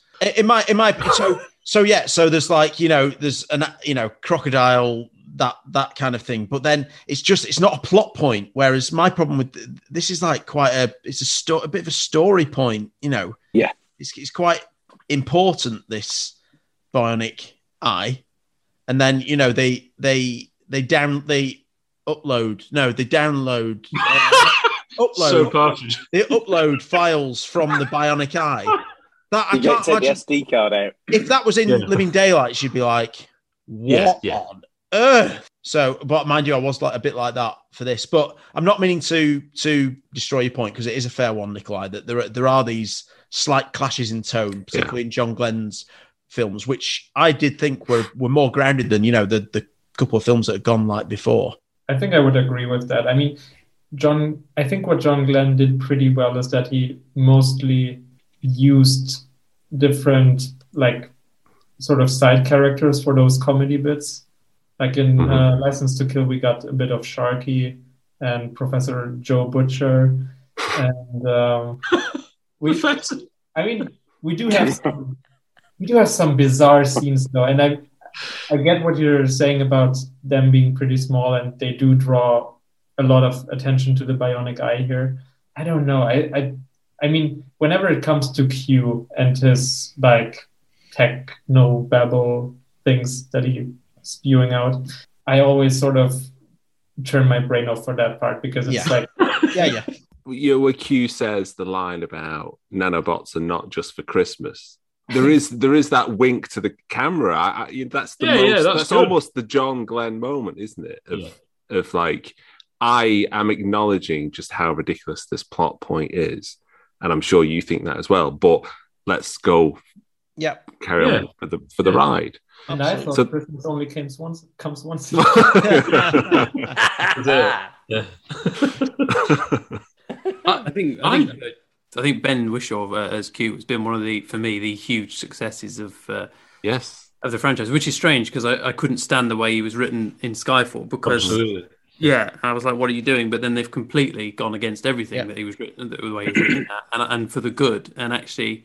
Because it's interesting, if I if I was asked to cast a new Q after uh, lovely Desmond Llewellyn, I would have cast John Cleese, and Yeah. because because he seemed obvious, but actually the obvious, uh, oh, I think he's great, John Cleese, but he wasn't really right. He was too obvious, and then you get someone like Ben, who I probably wouldn't have cast, and he's, I think he's absolutely brilliant. And, and in this film, I really enjoyed pretty much every scene he was in. I, I thought he was, I thought he was Yeah. really good, and yeah, getting a bit of the humour in, and and. And unlike Skyfall, I felt more like he was actually tr- paying tribute to the old films and the old Q rather than Mm. walking all over it. You know, so I Yeah. thought I, I thought he's been a big success in the Craig films and, and in this one. Definitely. Absolutely. Rob, what did you think about Q? How he's gone from in Skyfall, he was quite cocky with Bond, wasn't he? Even though he Yeah. was younger, to now he, by the end, he was, you know, it was quite harrowing to the, oh, yes, I'll put you on to Madeleine or whatever at the end. You know, he's just gone full respect and Yeah, I'd agree with Steve here. I think that um, I, I was very, very dubious of Q, Ben Whishaw's Q in the beginning, because of how much he very obviously and rather smugly, when we were introduced to him, threw out his respect for.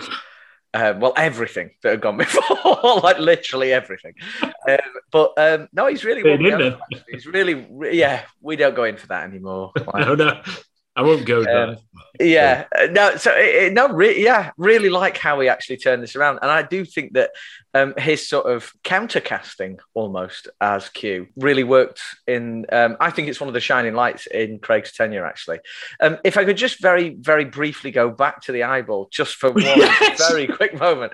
Um, my dad is usually a very good barometer for what he thinks is stupid or not. And um, we watched Live and Let Die, and he saw, you know, obviously the crocodile bit, and he was like, "Oh, s- this is so ridiculous." and um, then he watched the eyeball bit, no comment. Presumably that's fine. So there you go. Well, you got it, Presumably- Rob. Presumably all right. Yeah, I was like, you're you not going to say anything? You're not going to say anything."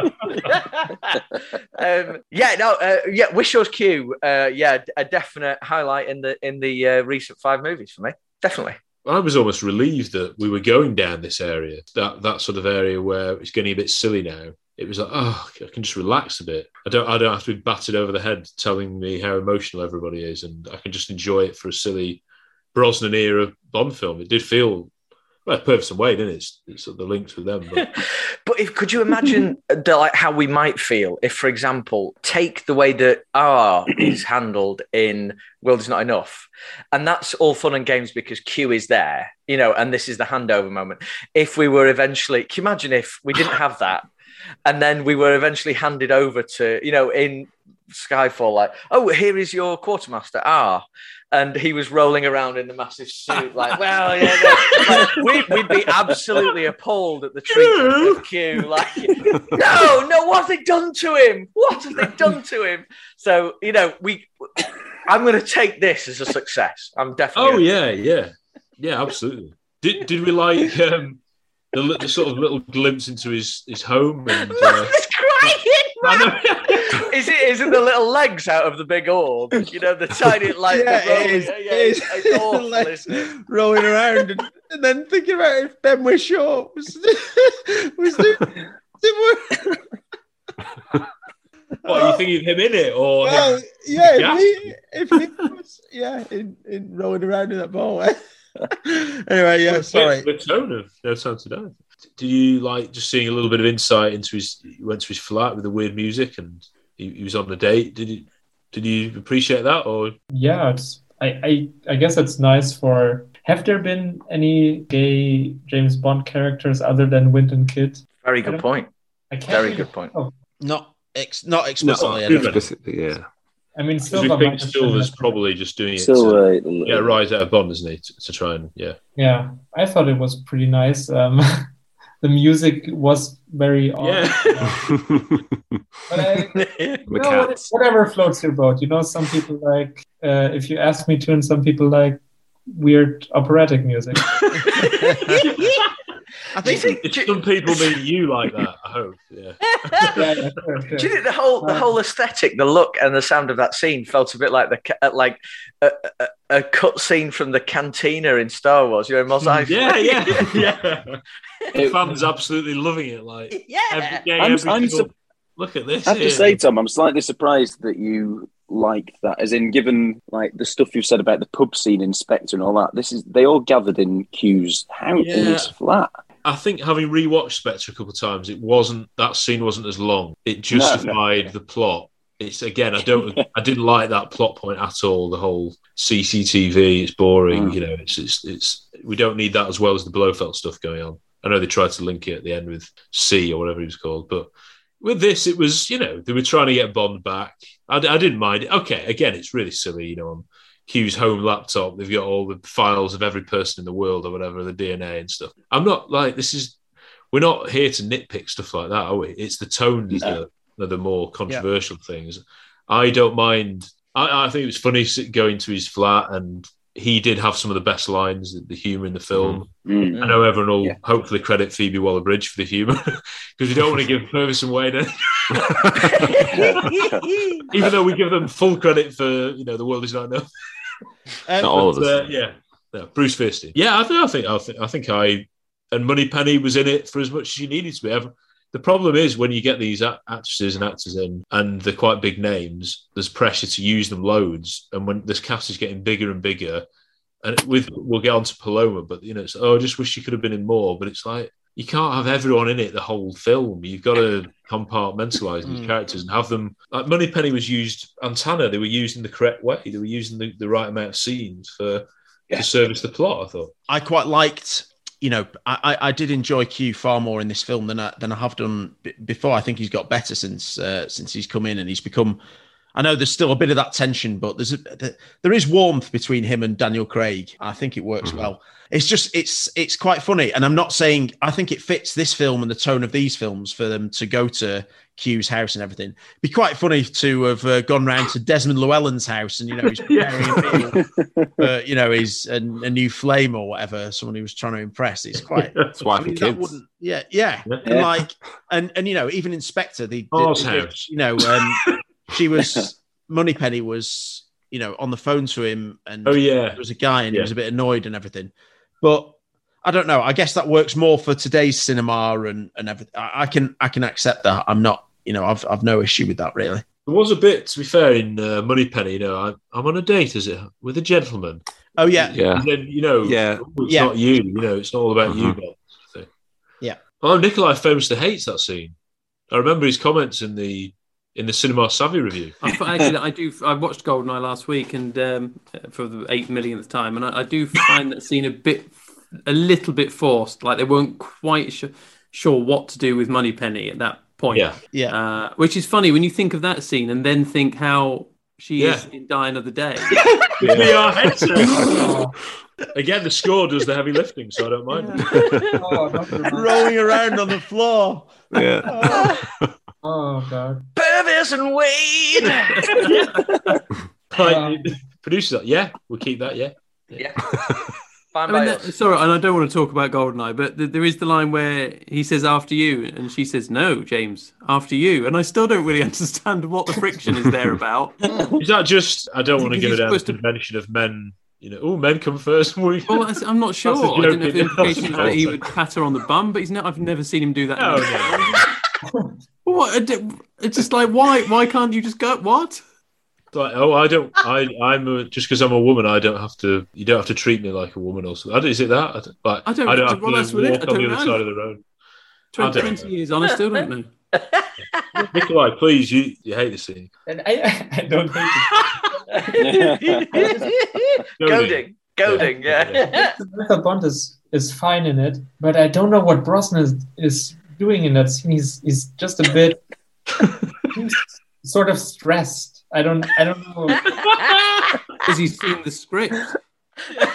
I need to watch this again. Maybe, yeah. No, but he sort of got this like whispery delivery, and it kind of like came off to me as borderline creepy, not really creepy, but it, it's a bit I don't know, it it just didn't come it didn't come off as the you know the flirty energy that like Connery and and um, and Maxwell had, or even uh, I mean Dalton and Yeah, Caroline Bliss. I mean, absolutely. I still love Caroline Bliss. Yeah. Oh yeah. Oh yeah. I would I would listen to her Barry Barry Manilow collection. Yeah, yeah, yeah. I think they got Samantha Bond and Brosnan better in, in the middle too. Brosnan. Yeah, I agree. I agree. Um, Yeah. But the, the bookends, yeah, yeah, it's one's too awkward, and then the, the one at the end I just can't even watch. I put my hand over my eyes. I, I, but I really don't like that line. Uh, you always were a cunning linguist. I, I, I can't. Oh, No, I hated that at the cinema. I thought they'd gone Oh. too far. yeah. I'm getting old and I don't know what's going on. I quite like that now, but I did hate that. Yeah, I should have liked it then because I was obviously like 20 and I should have been like, hey, I hated it. And now I'm like, oh, I think I'll give anything for a, a joke now in a Bond film, to be honest. Yes, yeah, yeah, yeah. That's why I didn't mind the bionic eye and the sort of little jokes. I suppose. Mm. I Yeah, didn't, no, I liked the jokes. I didn't have any problem with any of the jokes. No, really. no. I didn't no. like. I didn't really like the lines about the check, the size of his desk. I just. Uh, I, I just Oh no. Oh, well, well, because that, that was just the film. It's insubordination. It's horrible. yeah, It it is- wouldn't it is happen in real It's- life either. I just No. don't, No. don't Yeah. like that. The ego Nikolai loves it, in that is himself, a- but- Oh yeah, yeah, yeah. I didn't I mind was- the scene. I like the rest of the scene, to be fair. But I didn't even get, get what the gag was. It wasn't until I wasn't quite sure what he meant by the gag until it was only when he Until stood the up final and line. then stood up that I realised, oh, he's put weight on. But for me, that Oh, hadn't that it? really I didn't been get made it. clear Oh, is that what it was? No, I thought it He's- was to do with him. He's be- he's becoming less and less powerful, and Yeah. Yeah, that's what Oh, I I thought. thought it's Yeah. because they've clearly made him up to be fatter, haven't they? So I thought that should I explain it, 'cause Have they? mine was looking quality. I thought he looked It's- better than ever. I thought this is Bond. you know, it's it's it's snappy and it's a you know a nice snide remark, but it doesn't, It's it a bit doesn't paint a very good picture of yeah, and it doesn't paint a very good picture of Bond and his relationship with M. Yeah, I, I, You know, I, and, and, you know, there's No, but M was really angry. I like that. I really. If we're coming on to talk about M, like I, Yeah. I struggle with um, Daniel- struggle with Daniel not- Craig's not- not- Bond's relationship with Ralph Fiennes in Spectre. He's you know he's so disrespectful to him, and then in this he's he's pretty horrible to him. But then you know in Spectre, almost M is is is possibly more heroic than Bond. You know in some of the ways that he you know, and he's he's one who ends up having a, an end fight with a villain C. And, Yeah. but yeah, in this, and, and you know, he's so he stands on his principles, and you know, he's it's you know, I know what I know what's needed and what's not. And then in this one, he's created a bionic weapon wipe out humanity. This is this So- is a sin. so- This So is I, a I'm, sin. I'm, I'm really sorry, but Nick, Nikolai, if, if if you know if you can fight the case for the other side, because I know I'm I'm rambling, and, you know, and I mean, ranting and raving. Okay, yeah. I don't know if I have a case on that one. Um, I, I do think Ralph Fiennes gives gives a very good performance in this one, and um, it's not like I mean, there's always been sort of I think Bond directors that took the M 007 relationship as more adversarial, and then there were those that took it more as like a father son relationship almost. The, the thing with the virus, I'm not sure if I've got a super good um, explanation for that one, but the thing with the um, what what was the project again, in Spectre? The one that they did Nine Eyes. Nine oh my god, yeah, that's a stupid name. right, uh, that one. Cats have nine eye, nine lives. Is that Octopuses have eight legs. Yeah, they have nine eyes. Yeah. Yeah. I think, I think Five guys. um. Sorry. I think it makes some sense in that the virus is basically something that they try to do as a sort of weapon for the essentially for the UK just get their to basically have less um, casualties on missions. It's it's not like this international surveillance thing that they did with the Nine Eyes. So I kind of get it because he genuinely thought it was in their control. It is obviously very. It does feel a bit out of character to sort of create this virus when he knows that it could be extremely dangerous to anyone. So yeah, I don't have a super good defense for that. Um, It's a masterpiece. No, yeah, I think I think no, I think that's fair enough, and I think I think you know, yeah, the idea that yeah, it, it was supposed to be this thing where you could you know properly target and minimize minimize, peace. but yeah, but I don't know. I just feel I just feel with this film, there's more and more stuff that that feels like pretty ridiculous and taking the mick a little bit, and and it's like I thought this is supposed to be, you know, I'm being told that I have to watch it over, a, you know, multiple times in order to get it, but I don't know what. None of these things can be covered off by that. I don't think. don't get it. It, it feels this- like to, to me there's so many things in this film which Oh, sorry, actually, if they'd just been written with a bit more thought, you could have done almost all these things.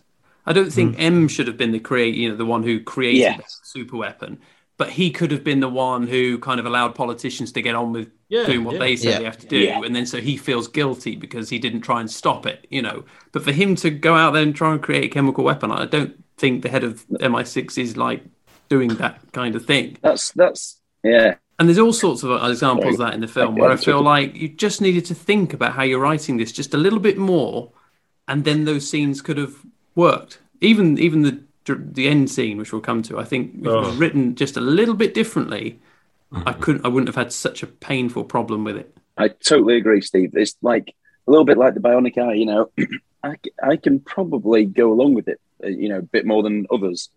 And even this nanobot thing, you know, virus, I can probably go along with it. You know, a little bit. You know, the ridiculous things that happen in Bond, global things, global schemes. But again, and this is what the Craig films. It's so such a small community of people. M has created it. like Valerie. you know, branch out a little bit. But, and sorry, to say one positive thing, that's where it was. I, I've not heard many people talk at all about the professor guy. For me, he was a bit of relief. It's the first time in the Craig films where they've had an extra character and a little bit of an outlet into a different. And unfortunately, as the film proceeded, he was probably in it a bit too much and became a little bit Jar Jar Binks esque. But like to, to start with, I was like, the Craig films have never the Craig films have never had a character like this before. I was really No. pleased with his inclusion and sort of capturing him and him being involved in uh, slight rings of Dark Knight Rises, you know, capturing the scientist and stuff like that. But he was a comic character and a bit of relief for me, um, that professor, and and that helped me when everything else was closing in on Bond and this, um, you know, his his, his fam- not his real blood family, as in, you know, MQ Moneypenny. It was nice to have an extra character in this professor. Yeah, I think I think the whole M being involved in some sort of plot is a hangover from previous drafts of Spectre where um, Mallory was supposed to be the villain. Knowing Purvis and Wade do not waste anything. Every every single idea will be regurgitated, as we've seen with World Is Not Enough and Yeah. Skyfall. But you know, so I think that that's where that comes from. Is that it's like how can we how can we get Ralph Fiennes involved in this in some way? And like say, like Steve said, if it was just written just a little bit better and wasn't just so sort of just cack-handed, we would have just been a bit more interested. You know, it's just it's, it's a shame because you know these are these are really he's such a great. You know, when he came on board, I was like I was really excited because he's like this is like a brilliant person to to, to for for obviously to be you know being M. But they never really did anything with him apart from kind of like trying to shoehorn him into sort of we'll, we'll try and make him almost a bit like Bond, but like a bit old and a bit. But I do think that that whole kind of uh, the whole he created something and he's actually really the baddie, but he's not the baddie. Is is a is a is from Spectre, the one of the drafts of Spectre. I do. I mean, I agree that it could have been written better. I do like the concept of M sort of fucking up, basically creating something that's out of his control. Because if we really think about, you know, intelligence services, not exactly the nicest guys a lot of the time. And I also like the the entire idea of the virus. I mean, it's very topical, obviously, but it also harkens back to um, on Her Majesty's. Yeah. and uh, yeah, another connection. And uh, I felt like that seemed like a very, I don't know, a, a very sort of tangible world threatening plot to me. Like I could feel the sort of gravity, like even uh, even though it was obviously a little ridiculous, uh, Q going through the profiles and being like, oh my god, there's like thousands of these. It's not just Spectre members. It's like members of all different races. You could basically uh, est- extinguish a, an entire ethnicity and stuff like that. Like that all really worked for me.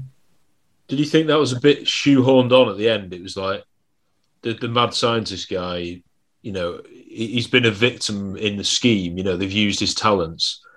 Actually, we but it can't. He's not really done anything dreadful. If you think that he's been, ah. you know, as in people have been controlling him, they might have threatened to kill him. So, oh, we'll just give him something racist to say at the end I to mean- justify having to kill him. Really, But he seemed like he was working with Safin pretty, like he was playing along pretty nicely. I mean, he just accepted all of his colleagues getting shot like that and didn't really bat an eye at it.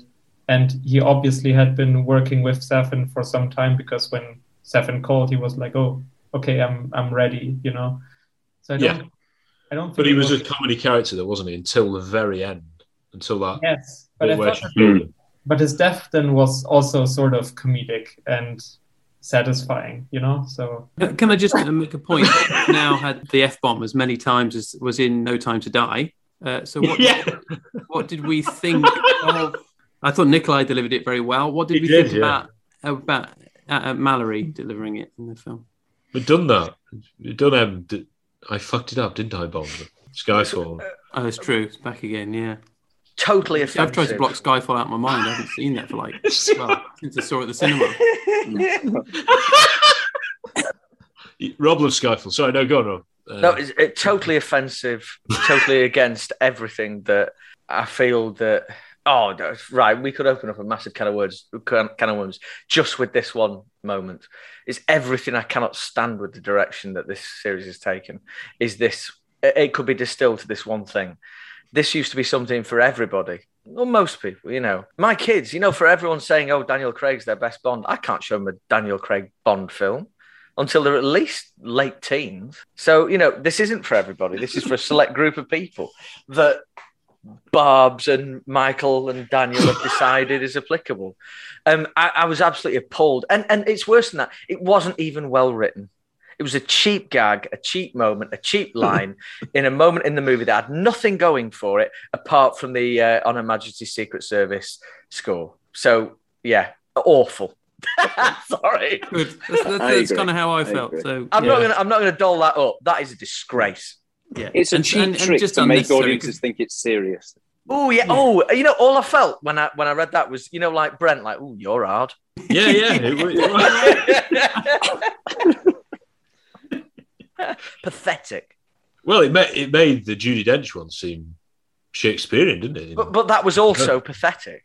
Well, Absolutely. you know, throwing it in like, you know, what is wrong with you people? Just because you're allowed uh, a F word in a 12A Yeah, yeah. or whatever Yeah. doesn't mean you have to take it. Like Jurassic Park, you know, don't mind about thinking about whether or not you could, you know, think about whether you should. Yeah.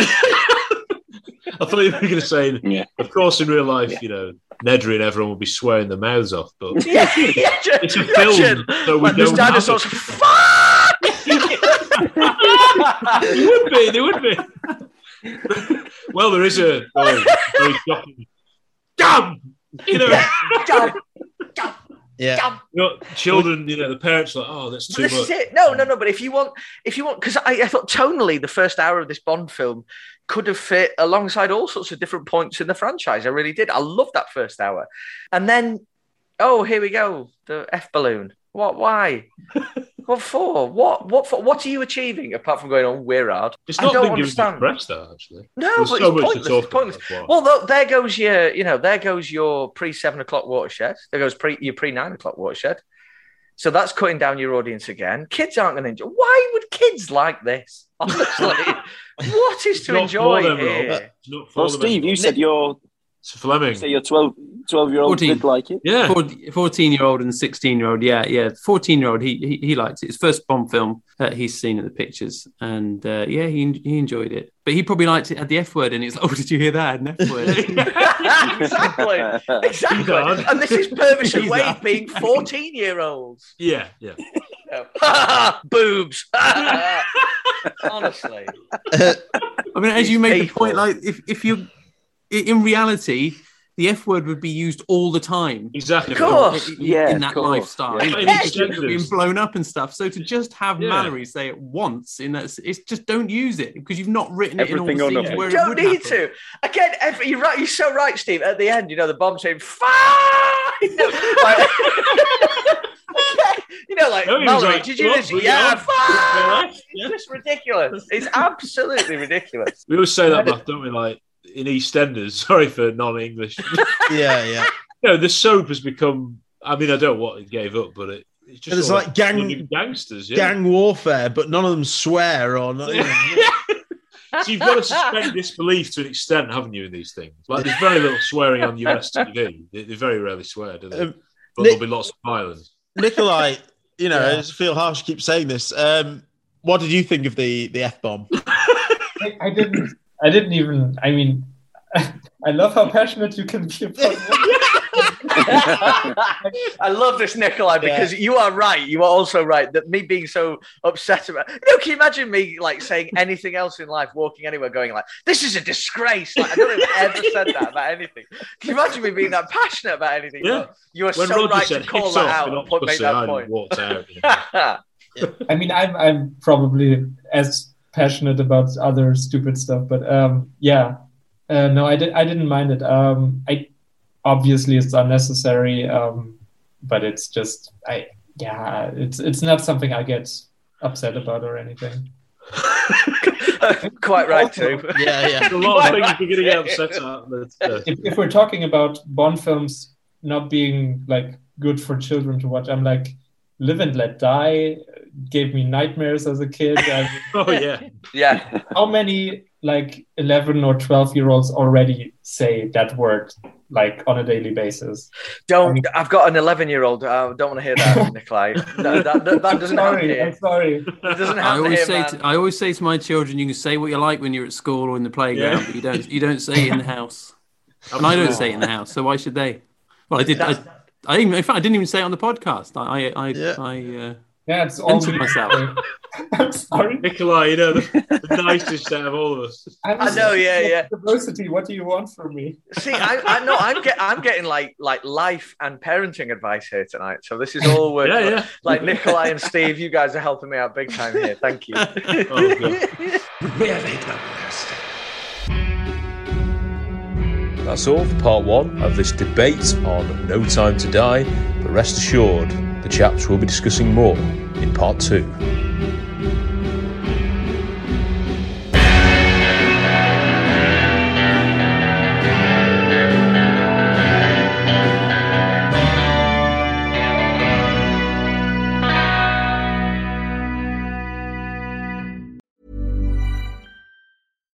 Deserves the best, and there's no better place to shop for Mother's Day than Whole Foods Market. They're your destination for unbeatable savings, from premium gifts to show-stopping flowers and irresistible desserts. Start by saving 33% with Prime on all body care and candles. Then get a 15-stem bunch of tulips for just $9.99 each with Prime. Round out Mom's menu with festive rosé, irresistible berry chantilly cake, and more special treats. Come celebrate Mother's Day at Whole Foods Market.